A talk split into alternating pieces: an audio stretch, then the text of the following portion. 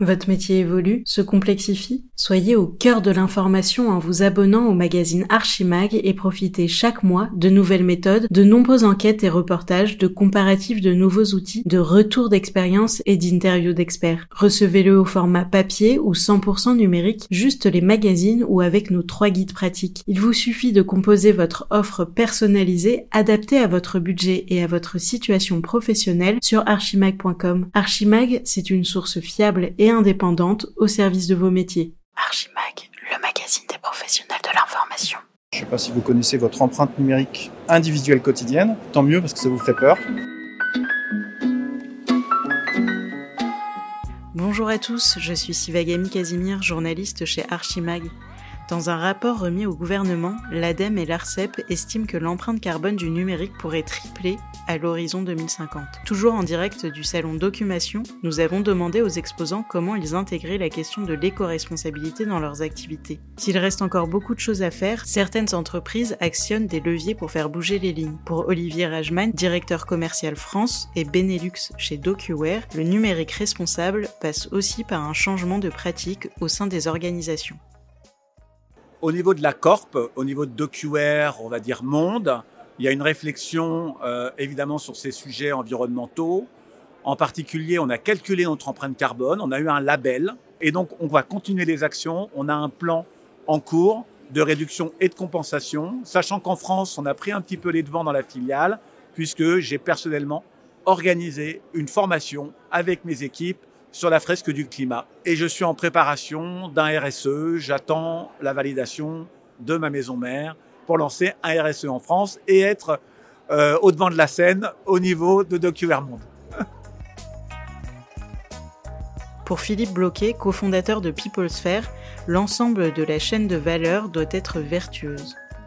Bon, il y, y, a tout ce qu'on peut faire en tant qu'entreprise classique, hein, autour de, l'empreinte numérique, l'usage du papier, l'usage des emails. Euh, on a fait plein, une dizaine de petites vidéos comme ça. Ça sont des sujets qui sont dans des sujets qu'on a fait dans les petites vidéos de la boîte, par exemple, pour sensibiliser l'ensemble des collaborateurs. Donc ça, c'est intrinsèque à PeopleSphere. Ensuite, PeopleSphere, c'est une plateforme digitale. Donc, bah, nous, notre vocation, c'est de digitaliser tout. C'est-à-dire, c'est zéro papier. Donc ça, c'est déjà euh, un, élément qui aide, je dirais, dans ce contexte-là. Et puis, bien sûr, le numérique, il est consommateur de ressources. Donc on a nous aussi des data centers. Et là, bah, effectivement, c'est sur les approches de normalisation de nos data centers. Nous travaillons avec euh, Equinix et qui ont effectivement de ce fait un certain nombre de labellisations euh, éco-responsables pour faire diminuer l'empreinte carbone des data centers eux-mêmes qui sont assez consommateurs. Ils ont des expériences, je sais qu'Equinix a des expériences de data centers euh, immergés ou des choses comme ça qui sont dans cette logique de réduction de l'impact. Sagesse Informatique, éditeur de Zendoc, avance étape par étape pour élaborer une feuille de route. Laurence Dezoulière, directrice marketing stratégie, communication et RSE, nous explique la démarche. On a fait notre bilan carbone euh, il y a déjà trois ans maintenant. On l'a fait euh, plusieurs années d'affilée, deux années d'affilée, pour voir l'impact qu'avait une croissance aussi forte que la nôtre sur des émissions. La première étape qu'on a mise en place, et c'est pas la meilleure, ça a été de compenser nos émissions carbone pour nous, mais aussi pour nos utilisateurs. On a voulu partager en fait le bénéfice d'une compensation avec nos utilisateurs. Et du coup, on s'est fait accompagner par Ecotri et leur cabinet qui s'appelle Bureau Veritas. Ils ont regardé notre empreinte carbone et ils ont dit voilà, vous devez planter tant d'arbres par an pour compenser votre empreinte carbone. On a mis à disposition tout ça sur un site qui s'appelle zinplanet.com qui permet en fait à nos utilisateurs de comprendre quel est l'impact carbone de l'utilisation numérique de Zindoc et les enfants. La troisième étape, c'est qu'on a commencé à regarder aussi euh, comment on pouvait faire autrement. On a monté un comité carbone interne en associant nos euh, collaborateurs. Et là, on est en train d'aller à l'étape suivante. C'est-à-dire qu'on se fait accompagner par un cabinet qui est spécialiste en la matière et dans notre secteur informatique. Et on est en train, euh, grâce à une subvention de la BPI, de faire ce qu'on appelle un diag impact et de regarder comment on pourrait mettre en place une feuille de route pour les deux à trois ans qui viennent pour réduire notre euh, empreinte carbone. Olivier Rajman observe aussi que l'impact environnemental du numérique devient une préoccupation des clients. On voit que ça devient de plus en plus important sur les appels d'offres publics qui nous demandent quelles sont les actions que l'on a réalisées, quelles sont les labels. Ceci dit, les attentes sont beaucoup plus importantes et le seront de plus en plus avec ce qu'on voit au niveau du réchauffement climatique. Euh, les entreprises deviennent de plus en plus responsables et on doit agir dans ce sens. Même constat du côté des fournisseurs pour Philippe Bloquet.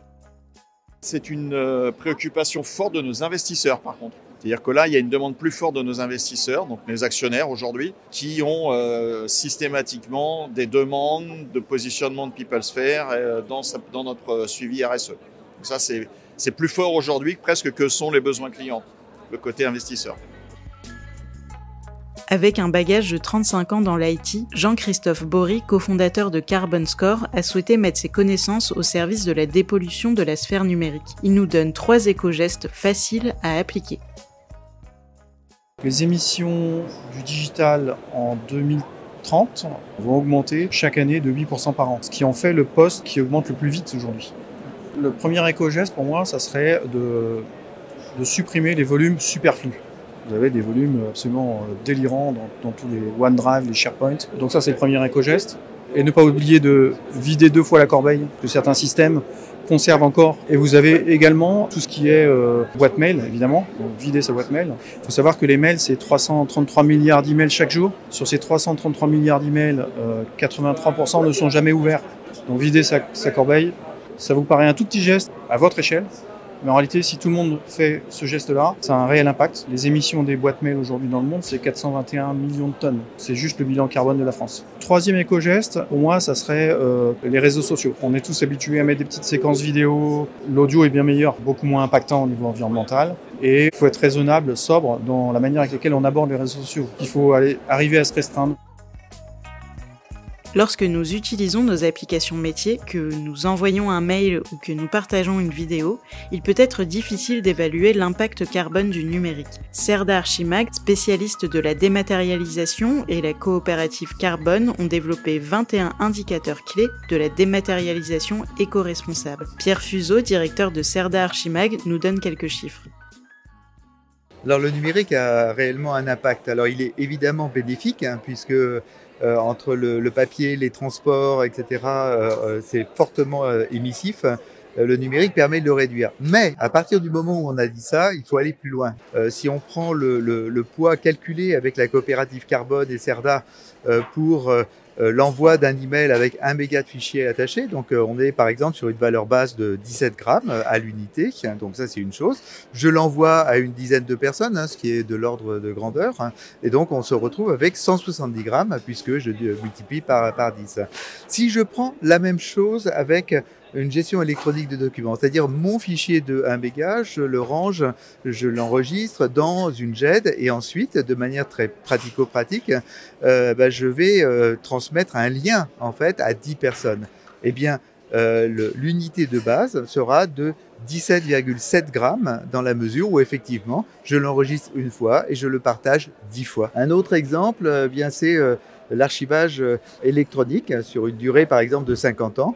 Et là, si je reprends effectivement le même méga, eh bien, sur 50 ans, ça va effectivement avoir un pouvoir émissif de 8 grammes uniquement. Donc on est quasiment à la moitié en fait euh, d'un stockage en messagerie. Voilà un, exemple avec des rapports euh, en termes de volumétrie euh, vraiment très très pertinents.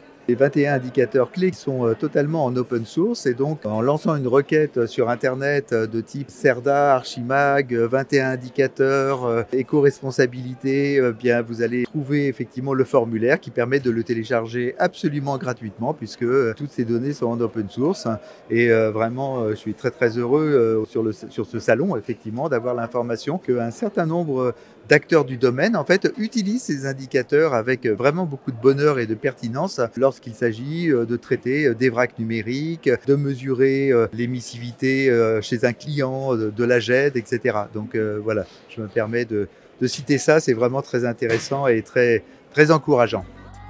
Merci à tous d'avoir suivi ce podcast. Rendez-vous demain pour un nouvel épisode et d'ici là, n'oubliez pas de vous abonner au podcast d'Archimag pour ne rien louper.